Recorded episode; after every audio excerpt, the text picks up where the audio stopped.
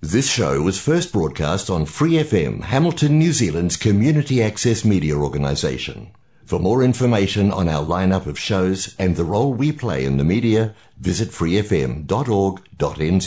The Prime Minister, Jacinda Ardern, is uh, due in Hamilton this morning to mark the last day of voting for the Hamilton West by-election, and in fact, she's on her way to the airport at the moment. She joins me now. Morena, Prime Minister, thank you so much for making yourself available to speak to me this morning. Oh, Morena, fantastic to be able to chat. It's Yeah. this afternoon that I'll, I'll have reached Oh, Hamilton okay. Right. Uh, not knowing your schedule intimately, by. it's No, uh, no, no fair surprise. enough too. Just didn't want to look like I was um, somewhere where I was uh, in the wrong place at the wrong time.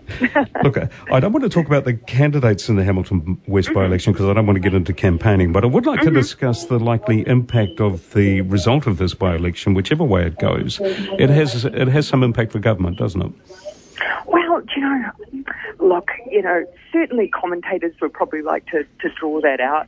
Uh, I, I've always been of the view, having having actually been a candidate in a by-election myself, that they that they do have their own quirks, uh, particularly given that turnout is traditionally low in them. Now we want to turn that around. We don't want that to be the case.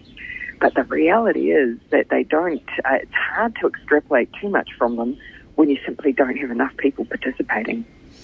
True, um, but Hamilton West is often described as one of those bellwether seats that uh, tends to be a good indicator about what the mood of the nation is. But I wonder, really, how true is that in this case, and how Yeah. significant would that be? Yeah, a, a good question. Well, actually, I mean, the one thing, there's two things I reflect on. Just that last point, just that it's it's hard to take something as being a bellwether when you haven't, when you've got low participation. Now, again, I don't want that to be the case. I want as many people as possible to have their um, say. So I really hope people do turn out and vote. Um, but at the moment, the advanced voting numbers are quite low. The second point is in 2017, uh, we've uh, obviously uh, uh, formed government, but we lost Hamilton West and by quite some margin.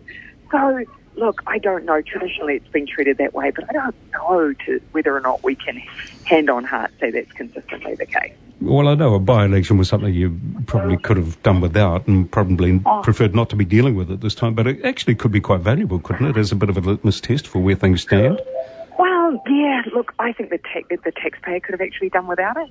Uh, it was a you know curious set of circumstances where I still I still do not understand why uh, the sitting MP uh, decided uh, to trigger a by-election. In my mind, it was completely unnecessary. Um, Labour wasn't uh, intending to do anything that would have triggered it. It was entirely his call.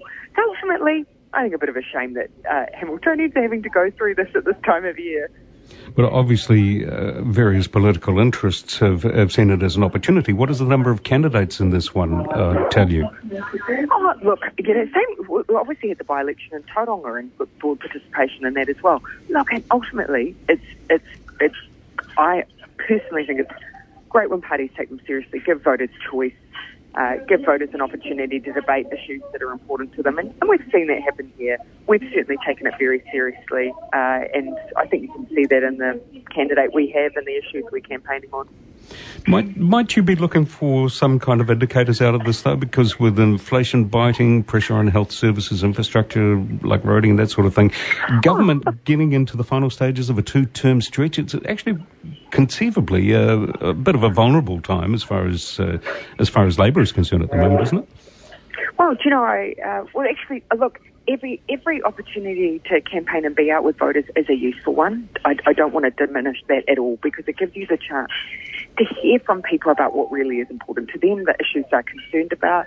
I feel like we've got a fairly good read on that. We know the cost of living is, is top of mind, concerns around the economy next year, and that's where our focus is, and our focus has been um, over the past months with those measures to try and ease those pressures for people as much as we can. So that does provide us that, that opportunity. But look, again, uh, politics, it is just a, such a changeable environment. In 2019, at this time of year, end of the year in 2019, a year up from an election, we were eight points behind. It is a very, it is, as I say, very changeable, but our job is to remain focused on the issues that people are concerned about. Uh, and, and that means not being so focused just solely on elections, but actually just doing our job. Uh, but in the last 24 hours, you uh, said in an interview that you were looking to scrap some government re- reforms perhaps next year and refocus because perhaps maybe the uh, government's tried to do a bit too much. Government of the day is, is quite an easy target, though, isn't it? Whereas opposition parties can fire all kinds of barbs and make bold statements of what they would do better. So it's arguable that the first rounds of the 2023 general election are actually unofficially underway right now. Oh, look, I think actually in the cycles we're in now, the, the election campaigns are fairly consistent these days. We have a short cycle in New Zealand too, so it's hard sometimes to distinguish between when they begin um, uh, uh, and when they even end. But I think you, you're just reflecting. You, you are. I have absolutely said that I think we do need to make sure that we're we are very very focused in 2023. The reason we've been doing a lot because we've had a lot of issues. There's been a lot of problems we've wanted to get in front of and address. That has meant we've been very busy. Um, that reform program RMA, it's all about building more houses. Three Waters, also about making sure that as our towns and cities grow, we have the water infrastructure we need. It's all about taking on those challenges, but I do want to equally make sure that we don't lose focus on those things people need us to be focused on. There's been uh, a few recent announcements regarding local investment in Hamilton and the Waikato region by government. Can you comment on the timing of that and also tell me what you consider the most significant in your view? Well, actually, that's something I'm really proud of. It hasn't been the case of us coming and saying there's a by-election and so let's invest. Uh, most of the visits I've had have been visiting projects we've already invested in. Uh, so the regional theatre, a good example, just a chance for us to check on progress. The Pacifica Fale, already invested in that and a chance to see a near completed build. Community housing, uh, we visited some of the transitional housing we're building to try and keep reducing down the reliance on hotels and the impact that I know that's had in particular parts of Hamilton. So I'm proud that this is, uh, for this by-election, it's been a check in an investment we've already made in what is, you know, a city I know well, really well. It's my, it's where I was born. It's, it was my backyard growing up. Uh, it's changed a lot over the last 10 years. It's, um, uh, it's growing, it's developing, and I'm proud of the role we've played in that. Prime Minister Jacinda Ardern there uh, commenting on the state of play as we uh, look at the final day of voting for the Hamilton West by-election. Thanks for listening to this Free FM podcast. If you want to hear more content like this, you can support Free FM via Patreon. Head to patreon.com slash freefm89 to find out more.